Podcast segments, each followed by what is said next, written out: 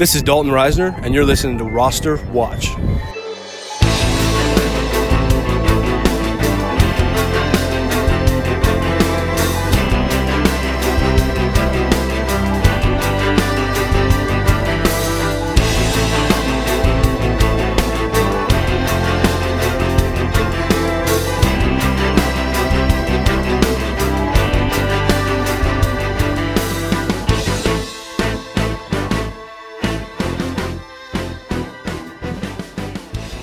What is up? What is up? What is up, everybody? Welcome back to Top 10 Takeaways. This is RosterWatch. I am Cody Carpentier. You can find me on Twitter at Carpentier NFL.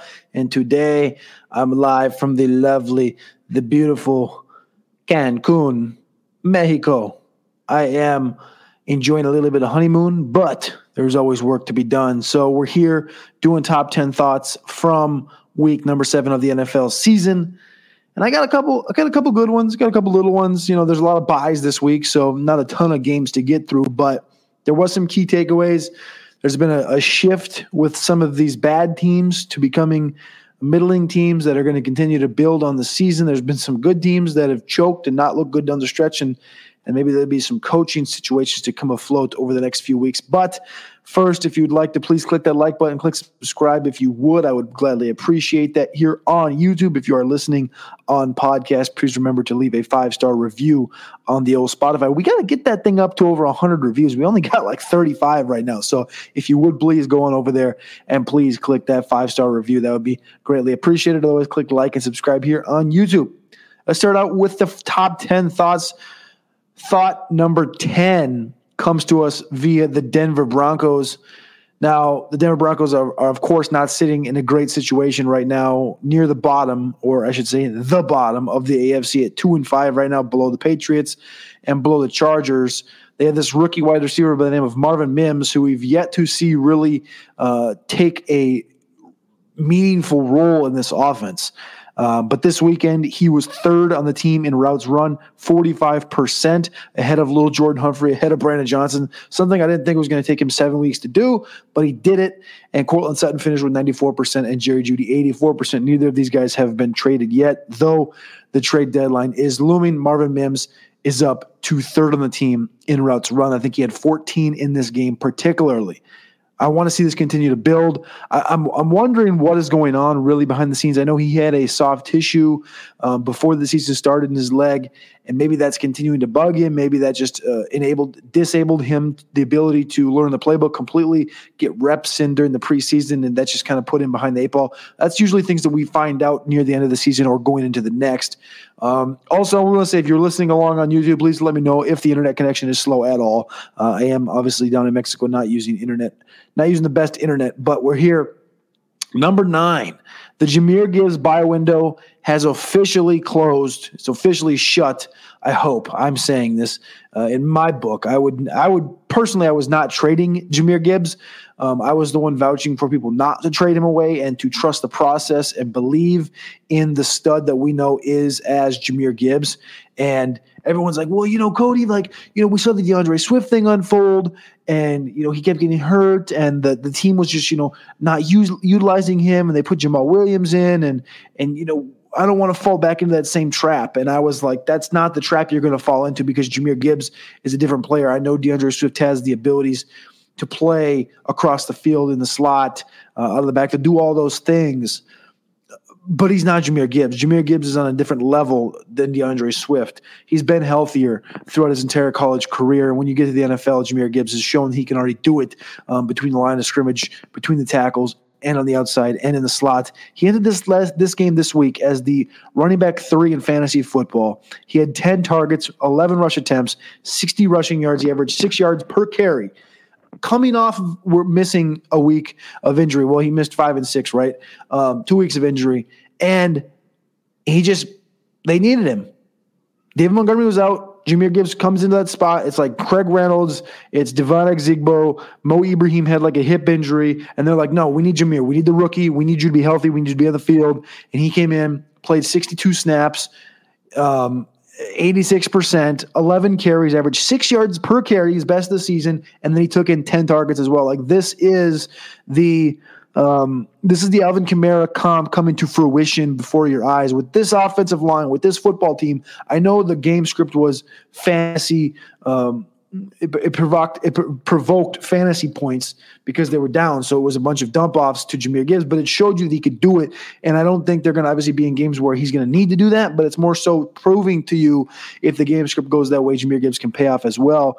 Whereas in a game that they were winning 38 to 6, I think you would have seen instead of 11 carries, you would have seen closer to 17 carries like we saw earlier in week three on just a 38% snap share. It's proving to you that Detroit Lions love and trust Jahmyr Gibbs despite what they may construe or say in the media. They still do love and appreciate Jahmyr Gibbs. So if you're able to buy him over the last three, four weeks, you're welcome. Thank you. I appreciate you. I love you because I did the same thing as much as I possibly could, which is only, I think, once or twice um, over the last uh, couple weeks because it's Jahmyr Gibbs. He's a stud. Everybody knows that. So shout out to France France. Shout out to Matt Cassie in the chat. I appreciate you guys tapping in here on the old YouTube. We appreciate that. Top 10 thoughts here on a beautiful Tuesday.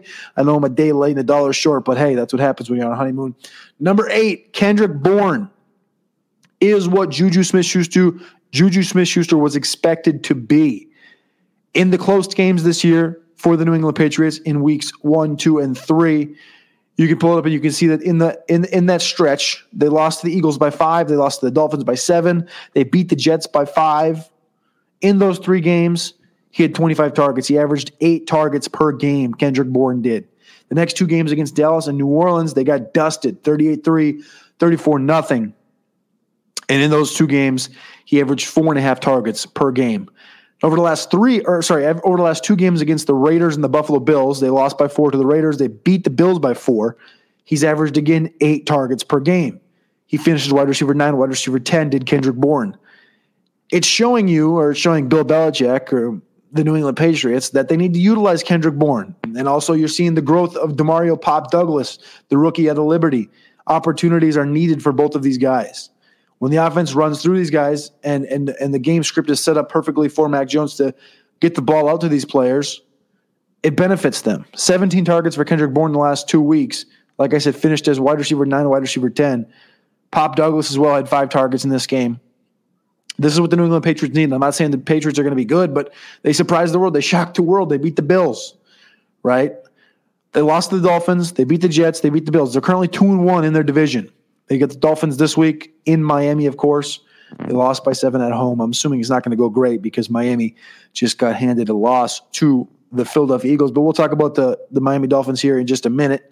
Kendrick Bourne, though, being what Juju was supposed to be in this offense, Juju, of course, being banged up. They said before the injury, or they said before the season, that there was an injury in his knees and his knees were ready to blow.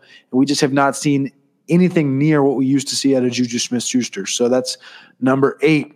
Number seven goes to a whole position, and that whole position is going to be the rookie tight ends. The rookie tight ends have become a new. The rookie tight ends have um, unlocked something that we've been looking for for a few years now. They the the, the class to end all be all. Right? They've they've given us depth. They've given us opportunity, and I think that's going to continue to grow as the years go on, right? Over the course of the next three years, we're really going to see the benefits of this particular draft class that we talked about coming in being a prolific one at that. So currently, as we sit, Sam LaPorta is the tight end three in all of fantasy football in the season. We have um, Dalton Kincaid at tight end 29, Luke Musgrave, tight end 30, Andrew Ogletree, tight end 35, Michael Mayer, tight end 37. That's just on the season. Now I haven't even talked about just like the last three weeks. The last the last four weeks, particularly, guys like Sam LaPorta, Michael Mayer, Luke Musgrave, and then again this week, Dalton Kincaid. These four guys particularly are really what's going to evolve the tight end position and allow us to have a little more depth on a yearly basis because you already see like we have George Kittle, we have Mark Andrews, we have Kelce, we have Goedert, we have Waller, and guys like Dalton Schultz, guys like Cole Kmet, uh, are, are guys just like tickling, right? I also forgot to mention TJ Hockenson in there, but guys like guys that are just like tickling the edge of of the ability to play them on a weekly basis. Evan Engram's also in there as well, but uh, Kyle Pitts is one that you know he's only 23 years old. He should be almost included in a class like this one where there's a new depth coming, if that makes sense. It's Kincaid, it's Musgrave, it's Mayer, Pitts is in there, Laporta, five new dudes essentially over the last couple years that are going to allow this tight end position to continue to grow because Kelce still got three, four years left in him, obviously.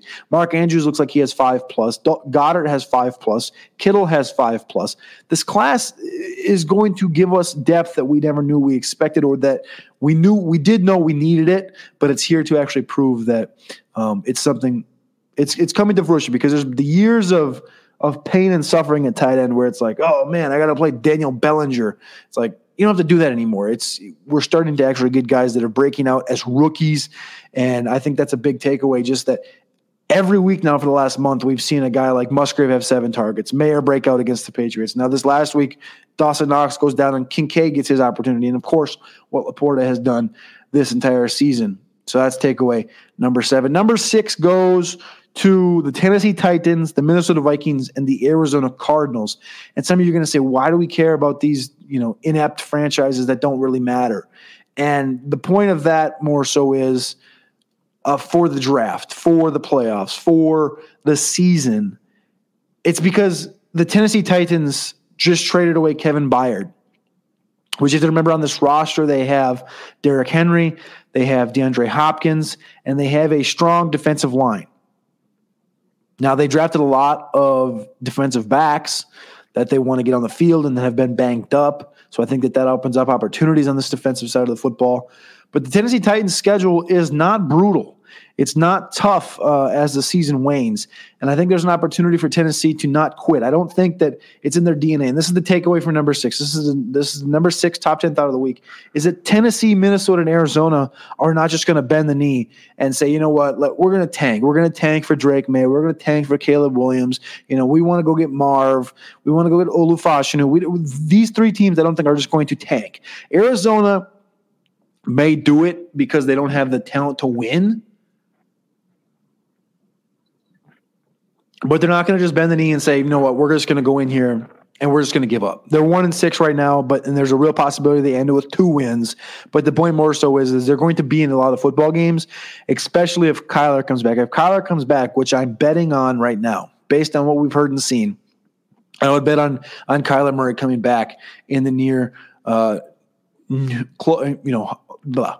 I would bet on Kyler Murray coming back um, sooner rather than later because of what we've seen, what we've heard. And I think there's also this itch inside of him that's like, yo, if I don't, if I don't come correct, come back healthy, like there's a real opportunity for this team to really suck. And we saw what happened last year when when you win a game in the last week or lose a game in the last week, and how that shift changes and which team gets the first pick and second pick. It matters a lot. If there's an opportunity where Arizona loses that final game and and say the Bears or the Panthers win a game and Arizona vaults into that number one overall spot, guess what? Kyler Murray is going to be moving. And I'm not sure if Kyler Murray wants to move. So I think there's an opportunity for him to come back. You talk about Tennessee Titans, that's not in Vrabel's DNA to just lose, right? They're only a game behind the Houston Texans, who the Houston Texans are on the, the they're the they're the, they're the next team out of the playoffs right now. You look at Tennessee's schedule the remainder of the season: Atlanta this week, Pittsburgh, Tampa, Jacksonville, Carolina, Indianapolis, that's just the next six weeks. Nothing overly daunting, right? Jacksonville's been playing good of late. Pittsburgh just got a big win against the Rams. And then you have Miami, and then two divisional games Houston, Seattle, Houston, and then Jacksonville. Jacksonville, you know, if they beat Houston twice and then they get Jacksonville week 18 for the for the AFC South, whatever, or for a potential playoff spot, like this is a team where the defensive side of the football is good enough that if the offense starts clicking, I wouldn't want to be uh, betting against Mike Vrabel in this offense. And there's also been, um, oh, I'll talk about this in a minute with the Tennessee Titans. It kind of goes off of them, but I don't think they're going to bend the knee. My Minnesota as well. They've won the last two games. They ha- haven't had Justin Jefferson. Kirk Cousins is playing for a contract. Hockenson just got paid. This defensive side of the football has heard all the negative thoughts. I don't think any of these three teams are just going to bend over and go for the Caleb Williams uh, tankathon thought or process throughout this entire draft or season. So I think that's a big takeaway. Is that I will say I openly was like, you know what, Minnesota should just tank and go for it, and you know Drake Maye would be great Minnesota or, or Tennessee. They should just blow it up, trade trade Henry, trade Hopkins. But it's not in their DNA to do that. They, they O'Connell's trying to establish a winning culture. Vrabel is not a loser. Vrabel's not going to just bend the knee to these guys. And Arizona, with a brand new coach, is not just trying to lose every football game. They're not going to openly do that. So I think there's opportunities for all three of these offenses. Now, number five.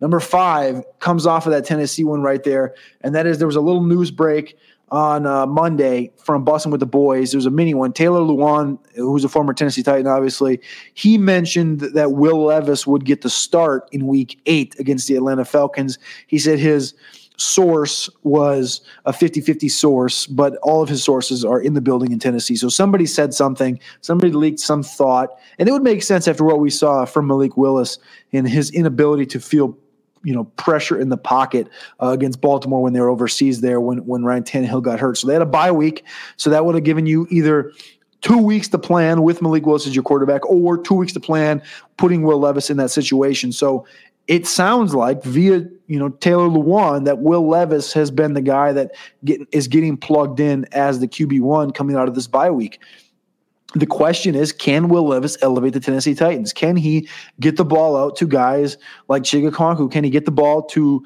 areas for DeAndre Hopkins and Treylon Burks? And, and does that open up the back end enough to allow Derrick Henry to start get going, which we usually see the second half of the season. Derrick Henry gets hotter and hotter as the season goes on as far as yards per touch basis goes. And, and of course, Tyjae Spears, like the utilization of Tyjae Spears, we talked about it last week on Top 10, that's needs to rise so I think that it's a, it's an interesting thought. Can Will Levis elevate what the Tennessee Titans have right now? Because as we know, a good quarterback, a competent quarterback, a higher end quarterback rises all tides in a team and only allows the defense to get better when they're not on the field as much and they're not dependent on as much as the Tennessee Titans defense has been dependent on this year. So I'm looking forward to seeing that.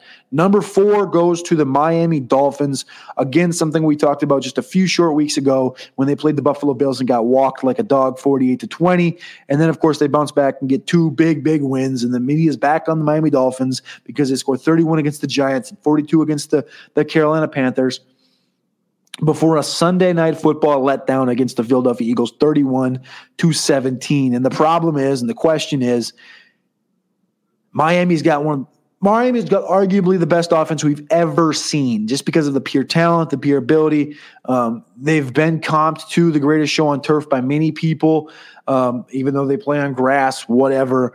Uh, I'm not saying that that's just what they are, but it's more so the team aspect, right? The team is not on that level. The team is not quite there. The team needs more on the defensive side of the football. When you look at the output that the Miami Dolphins have given you, they haven't been able to stop very many people that have been competent. You see the Buffalo Bills, they scored 48 on them. The Los Angeles Chargers in week one scored 34, 36, 34 football game.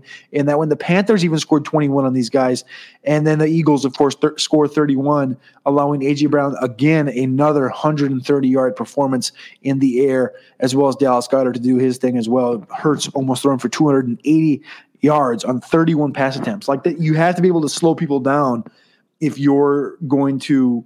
I guess that does work against itself. Is being a fast offense is also going to make your defense get behind the eight ball. Your defense is going to be on the field a lot if you're scoring fast. And what you see in the in the time of possession this past week was 36 to 23 in favor of the Philadelphia Eagles. They were up on the Miami Dolphins. I want to look back and see the time of possession for that game back in week 4 against the Dolphins or sorry, against the um, Buffalo Bills. It was 30 to 29 in favor of the Bills, and they won 48 20 that one. So, my big question, my big worry is can they get Jalen Ramsey back? Can they get Xavier Howard back? Because those are obviously two mega, mega, mega pieces, two healthy, all pro cornerbacks in the NFL. Of course, they were all pros, you know, a couple of years ago. But if you can get, you know, eighty percent of that back, that's that's high end competency at the cornerback position that can slow down guys like AJ Brown, like Stefon Diggs in games that you need to win, and that you aren't only depending on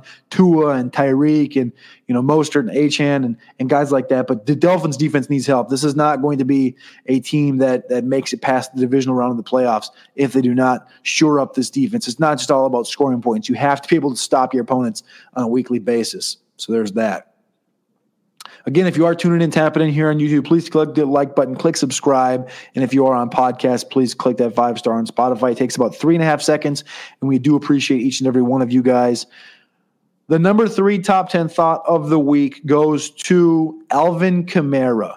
Alvin Kamara is a guy. I saw him in person on Thursday night. Right, I was down in New Orleans.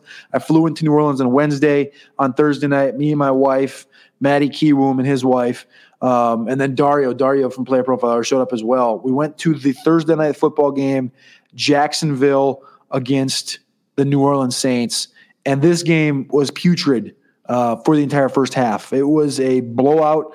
Um, Jacksonville looked. Um, pretty much like what we've seen from Jacksonville the last couple of weeks. They've gotten hot and they've been dominant. And at the point in this game, it was 17 6. It was 24 9 after an interception touchdown by Foye Oluokun. And I was like, this Jacksonville team is this is a polar opposite flip to what we saw earlier this year. And then the shift changed. Like the stadium was dead, people were leaving. And then New Orleans just started ripping off targets, targets, targets to Alvin Kamara. Alvin Kamara, target, target, target, target, target. They get the ball down the field, got a little Taysom Hill, got some Michael Thomas, and all of a sudden it's 24 24 with six minutes left in the football game. And I was like, whoa. And I looked up, and Kamara had 14 targets. Chris Olave had 15 targets and it was just it was unreal to see this comeback.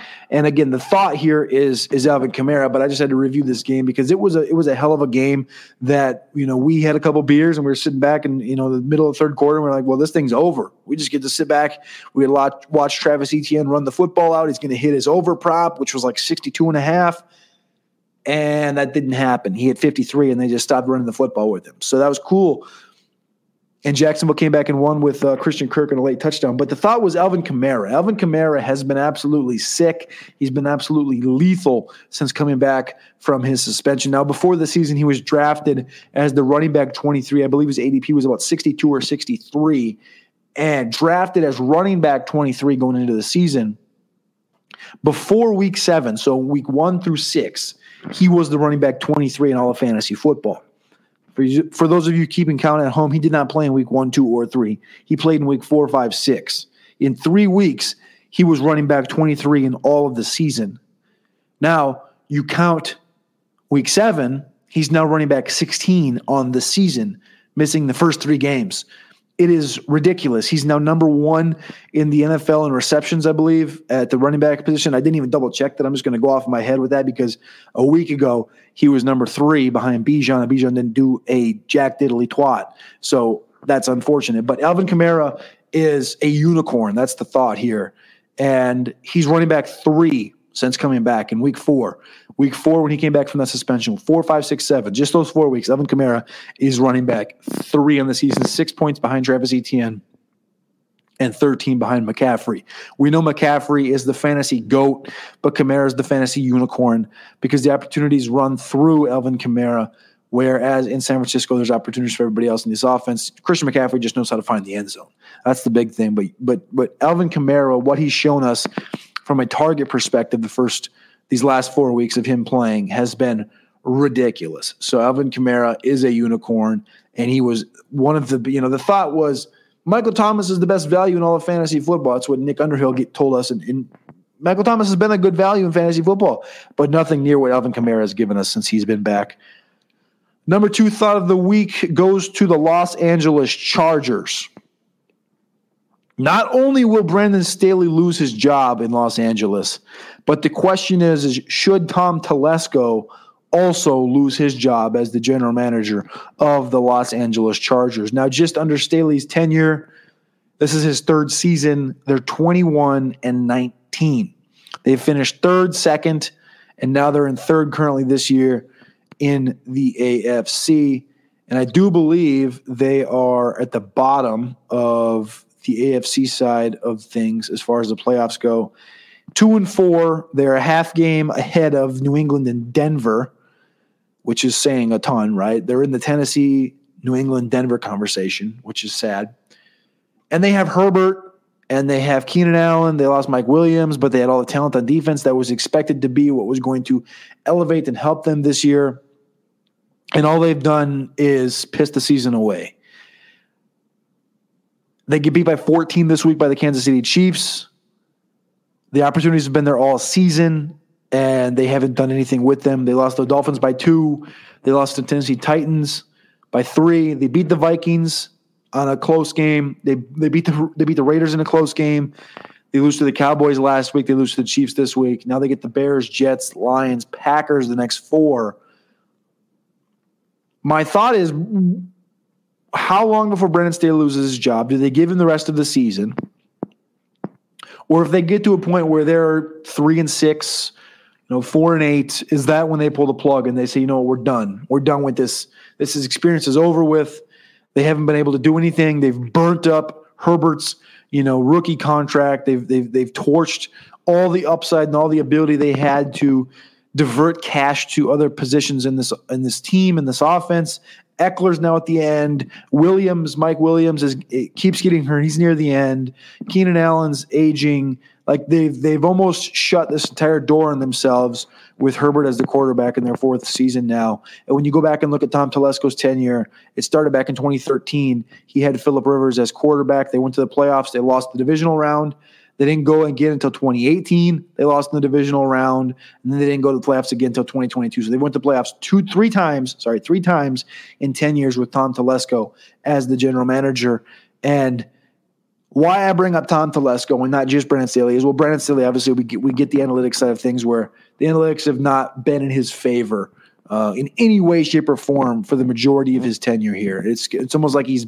I, I, I would venture to guess for Chargers fans, he's burnt them too many times to where they're upset with him as well. But again, I haven't talked to Chargers fans. I should probably reach out to a couple that I do know, but I haven't.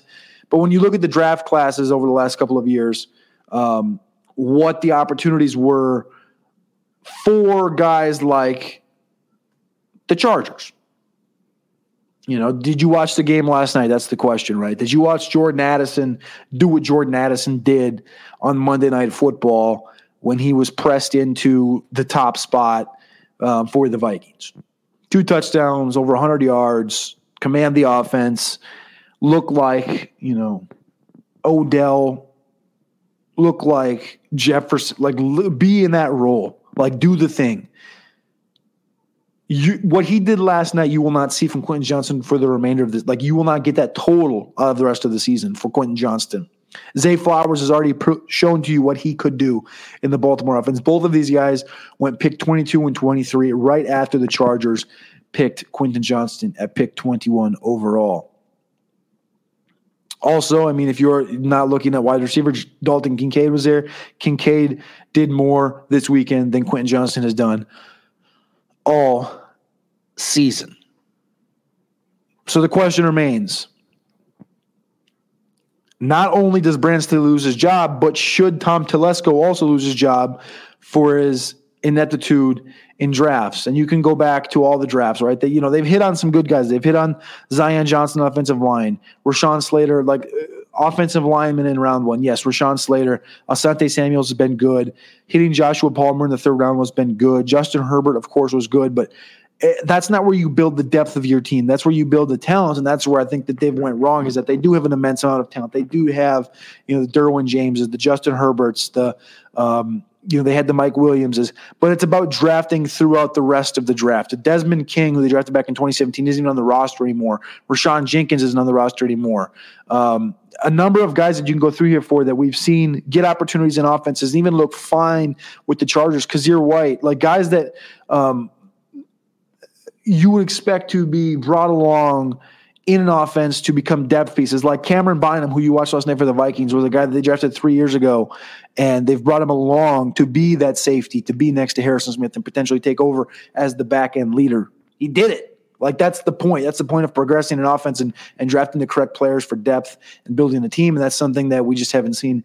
We've seen Telesco take running backs in round one and Melvin Gordon and then get guys like Austin Ekeler in free agency, and then miss on guys like Joshua Kelley and uh, Justin Jackson and um, Larry Rountree, Isaiah Spiller, year after year, and and the team just hasn't come together. So that's my big thought: is not only does Brandon Staley lose his job, but I also think Tom Telesco should lose his job as well on for the Chargers. The number one thought is a pretty baseline one if you watch any football, is Kansas City the best team in football? Now, for me, a month ago, from what I saw from the from the 49ers, I thought the 49ers were on the verge of hitting legendary status. Legendary status means New England, um, 85 Bears, 72 Dolphins, like legendary status. Like I thought they had that upside and that ability with the trend that they were on, where they were just dominating teams they should have dominated. And then they got the, the Cowboys game where they dominated the Cowboys.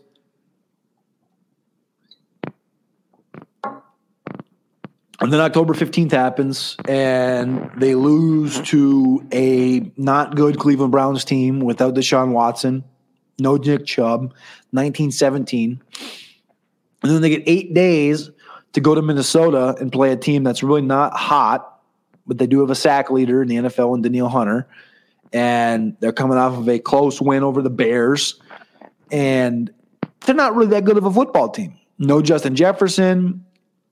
Niners had Charvarius Ward. Yes, they were missing Deebo and Trent Williams, but we've seen them win football games without either of those guys. And they lose.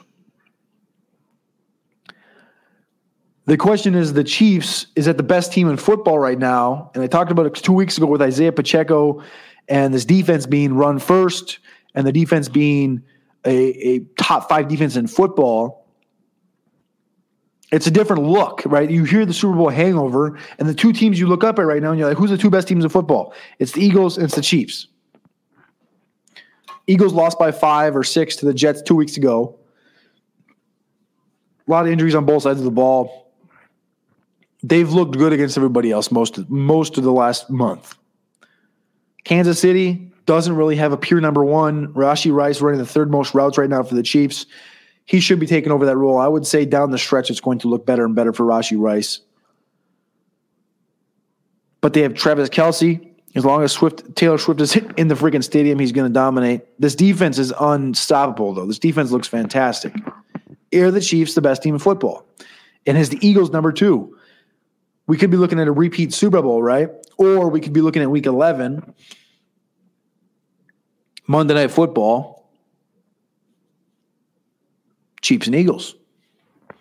Week 11, Chiefs and Eagles, Monday Night Football in Kansas City. That is the beginning of a gauntlet of a stretch for the Philadelphia Eagles. This week they get Washington, then they get Dallas, a bye week, and then they go to Kansas City on Monday night.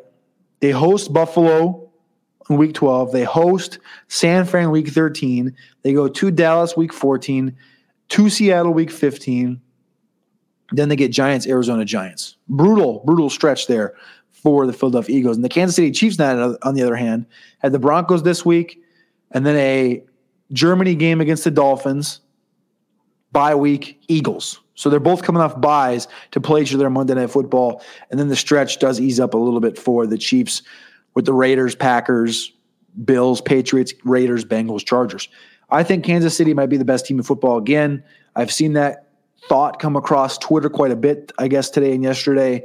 But it's weird to even conceptualize that with what you view the roster as being. It's Kelce, we get that, but it's also like MVS is running some of the most routes. Rashee Rice is third in the team in routes, and this is a defensive first football team. That still store that still scored 31 this week against the Chargers. So I expect a big again. We only like the Chiefs only won 1918 against the Broncos two weeks ago. I expect a much different result this next weekend against the Broncos in Denver. I expect a much different result, a stamp almost for Kansas City to make before they head out to Germany to play the Dolphins. Chiefs are the best football team in the NFL. Eagles are number two again, back to back years. The Super Bowl hangover does not exist, and I think they're both going to be heading back to the Super Bowl. That's it. That's the show. What's up, everybody in the chat? I appreciate you guys all. What do we got going on here? Kip C says the Patriots are dialing up more plays for Bourne, quick hitters. Just hopefully they can kickstart Mac up. Yeah, that's kind of the thought. That's what they should be doing. They probably should have been doing that all along. Chef Lanabi, is it worth to trade Diontae Johnson and Andrews for Kelce? I mean, sure, but I I probably wouldn't do it. I, I I think Diontae's gonna be fine. If he if he stays healthy, he's gonna be fine for you. So I probably wouldn't do it, but I do get it if you if you have plenty of depth at wide receiver, sure. Would you trade Adam Thielen for Christian Kirk, Geno, and Logan Thomas? Would trade Would Adam Thielen for Christian Kirk, Geno Smith, and Logan Thomas be a fair trade? Yeah, I think. I mean, Geno and Logan Thomas really don't really do much for me. If you're talking about Thielen for Kirk, I think I'd prefer Thielen, but I could see if you potentially need the depth on the other side, I would get that. But I think I'd prefer Thielen out of this trade. Let's just get Burks and Hopkins on the field at the same time, please. Yes, exactly. That's the point. Get them in the same field at the same time with Henry and see what we can actually cook up here in Tennessee. Rank Mostert, Saquon, Breece, JT from most valuable to least rest of season, and would you trade any of them one for one for Bijan? I would say JT, Breece, Mostert, Saquon, and I would trade Saquon for Bijan. I think that's it. I think I would trade. I, I mean, Mostert's borderline. Mostert's on a on a torrent pace though. Matt Cassidy, thank you, appreciate you. Wedding was actually in December, December thirty first. Um, but we we uh I, I, don't know, man. I we should we should have done the honeymoon, honeymoon in January, but that was Senior Bowl season. You know what it was. And now I middle of the NFL season, we decided to do, do this damn thing. So we're doing the damn thing, and I'll be back home at the end of the week. Actually, I'm not. I'm going to go to Austin next to go see Alex. So shout out. Kip C, congrats, brother. Kick up the feet and have a drink. That's what I'm doing. My my wife's right there out the beach, out the out the water. I'm gonna go out there here in about 20 minutes. I'm gonna go hang out with her. Have me a little, have me a little uh, pina colada, maybe pina colada, maybe. Mac Cassidy, what do we do with Roschon and Kendre Miller? Hold if we can down the stretch. You know what, man? I just want to see Roschon be healthy. I am so distraught. You know, we are getting fully cucked, fully cucked by Roschon's injuries here. Um, we we saw him beat out D'Onta Foreman the first couple weeks of the season, and now it's just full blown cucked um, by D'Onta Foreman, which is fine because D'Onta looks good, but it just makes you sit back and go, "Damn, man, this opportunity was literally laid up for Roschon and he's out." But I'm holding Roschon for now. Um, that was at the New Orleans Saints game this weekend, or sorry, on Thursday, and they kept pushing out Jamaal Williams, and he did not look very efficient. So, but they paid him. So I, I guess my thought with with that would be if if they do not move Jamaal in the next two weeks on the trade deadline, I would probably I'd probably have to maybe look a different direction for Kendre. But Roschon, just because of the injuries right now in Chicago, I'm holding him and I want to see him. If, if he's now, now again, if he gets a third week in a row, I don't know if he's cleared concussion protocol or not yet. But if he goes another week and he doesn't play, then he becomes that guy. But right now, I'm probably good on the Kendre thing because of Jamaal. Applied literature. Hey Cody, do you feel like Mayer can become startable tight end this year with Jacoby and Davante running game running game over in Las Vegas. I do think there's opportunities for him. You're going to need more touchdowns dependence. You're going to need more touchdowns to depend on him. Um, but I think you're looking at guys like Davante Adams, Jacoby being dependable down in that range as well as Josh Jacobs. It's going to be tougher. You're going to be a hit miss week in and week out type of thing for Mayer. I think rest of season. I appreciate you. Kevo, do I trade for Ja'Marr Chase and Jonathan Taylor? Do I trade for Ja'Marr Chase and Jonathan Taylor? You give up Tony Pollard, Davante Adams, and Amari Cooper. Yeah, I'm cool. I like Chase and Taylor in that deal. Happy for Diontae finally getting healthy and having good fun things. But man, I had it exactly. That's exactly how I feel about it. You know, Alex has talked about it. Diontae's a great guy. He's known him as a Texas guy for years. And Foreman's always been a great dude. It's just more about the Roschon thing. It's not about the hate on D'Onta. It's more about sad for uh, Roschon because of the concussion stuff. Matt Cassidy, appreciate you. Last question thoughts on what to do with Pittman? Sell high for Olave or Higgins? Yeah, I would. I'm cool with that 100%. If you can get Olave for Pittman, or I, I would definitely take Olave for Pittman. Higgins is borderline for me just because of the injuries, but I'd be looking in that Olave range. I'd take Olave 100%. Anyways, appreciate you guys all. RosterWatch, top 10 thoughts. I'm Cody Carpentier. You can find me on Twitter at Carpentier NFL.